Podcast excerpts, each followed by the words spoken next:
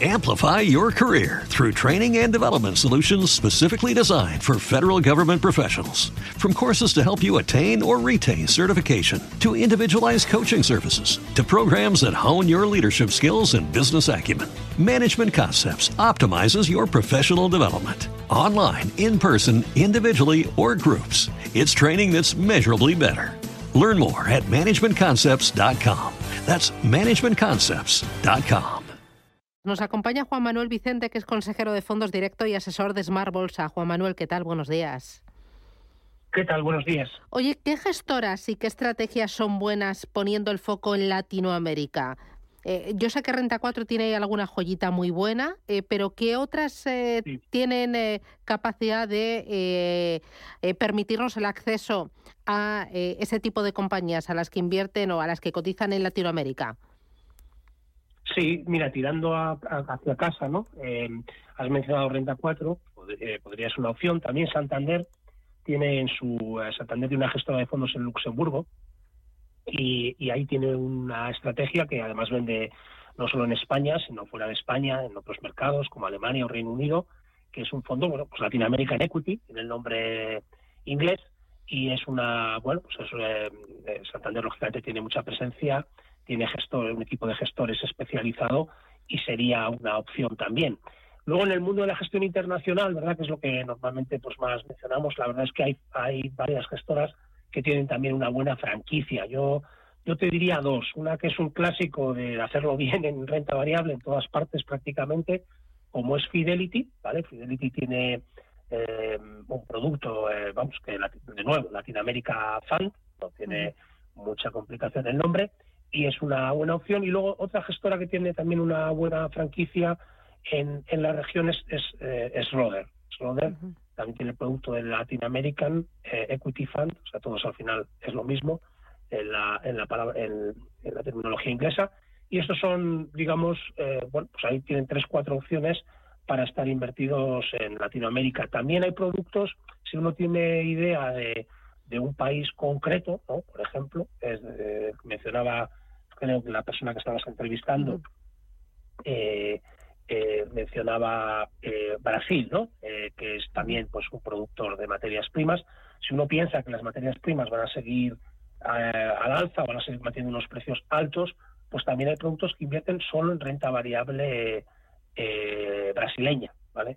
Y, bueno, ahí pues de nuevo, Schroeder tiene una buena franquicia y, y DWS Deutsche Brazilian Equities también es un producto bastante conocido. Luego hay productos que son muy interesantes, que son de gestoras boutique, ¿de acuerdo? Lo que pasa es que a veces el acceso a las gestoras boutique, desgraciadamente, no es tan fácil, o bien porque el fondo no es traspasable, o porque no está disponible en plataformas, y, bueno, pues, eh, eh, los puedo mencionar, puedo mencionar algunos, pero el problema es que al final no son fácilmente accesibles ese, ese tipo de productos porque no, no, están, no están en plataformas, no están en las entidades financieras o no son traspasables, por ejemplo, que no, es, recomendable cuando hay una plusvalía una plusvalía fuerte, pues sabemos que la traspasabilidad es importante. ¿no? Eh, ¿Tú incorporarías eh, Latinoamérica? Lo voy, a mencionar que es, lo, voy a mencionar que es Bradesco. ¿vale? Bradesco, Bradesco es una gestora de origen brasileño y bueno, pues tiene una franquicia buena allí lo que pasa es que tenemos el problema de la traspasabilidad.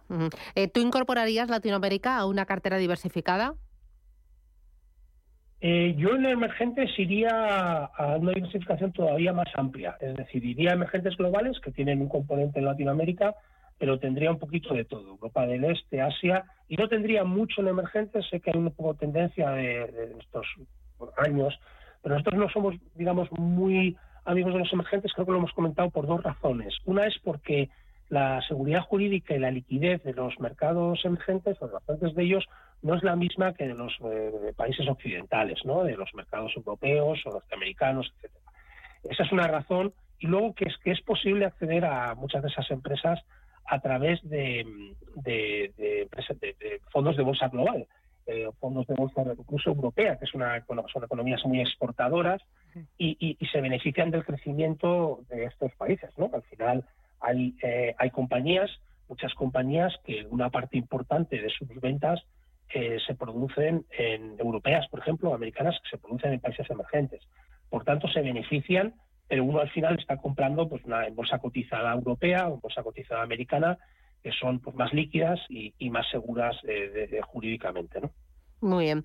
Em, vamos a ir con los oyentes que empiezan a entrarme las primeras llamadas 609 22 47 16.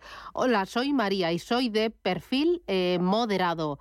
Me gustaría saber Ay, espera a ver que se me mezclan las de bolsa con las de fondos de inversión. Fondos de inversión.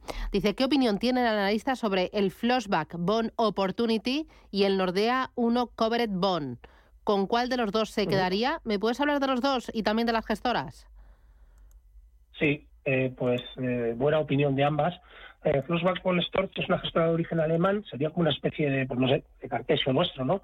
Eh, boutique que se especializa sobre todo en mixtos, pero que también tiene una buena franquicia de gestores en renta fija.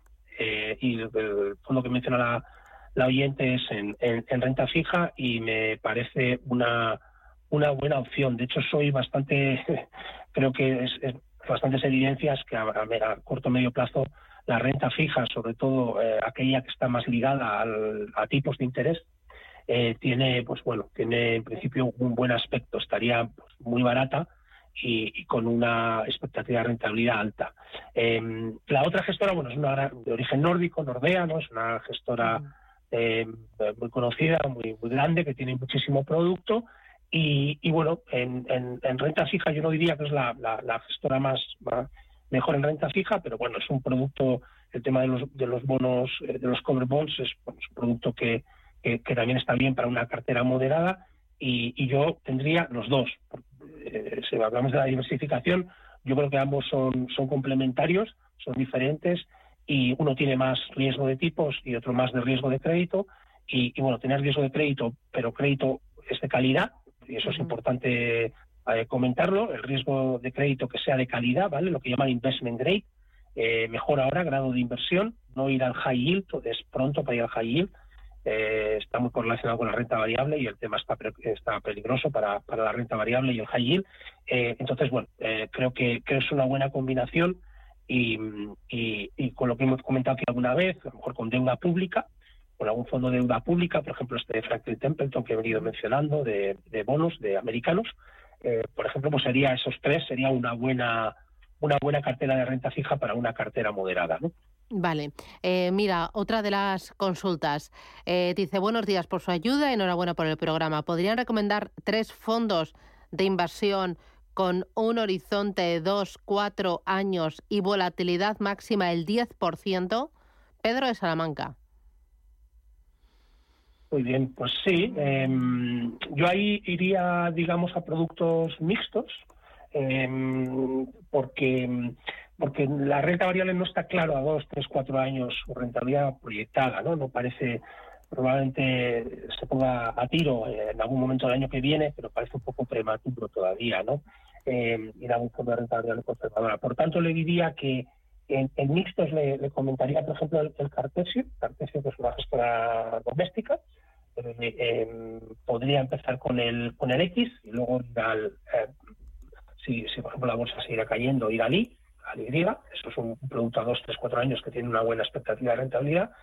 Justo acabamos de mencionar Flonsback con Stack, pues también tiene, es conocida por los mixtos, eh, podría ir a un mixto equilibrado de Flonsback con Stack, está normalmente en todas las entidades, y con esos dos productos, por ejemplo, pues creo que tendría una, una rentabilidad esperada alrededor de entre algo del 2 al 5% en los próximos 2, 3, 4 años. Muy bien, pues eh, Juan Manuel Vicente desde mm, Smart Bolsa, desde Fondos Directo, gracias por ayudar a los oyentes y resolver las dudas. Un placer, hasta pronto.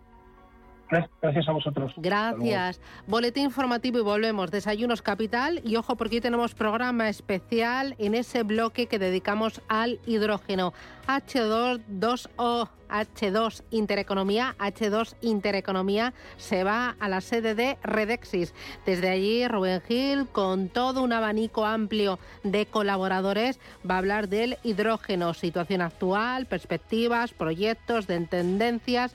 H2, H2 Intereconomía, programa especial desde la sede de Redexis hoy.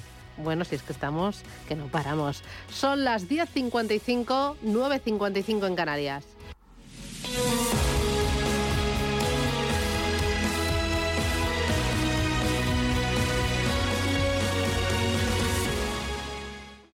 Amplify your career through training and development solutions specifically designed for federal government professionals.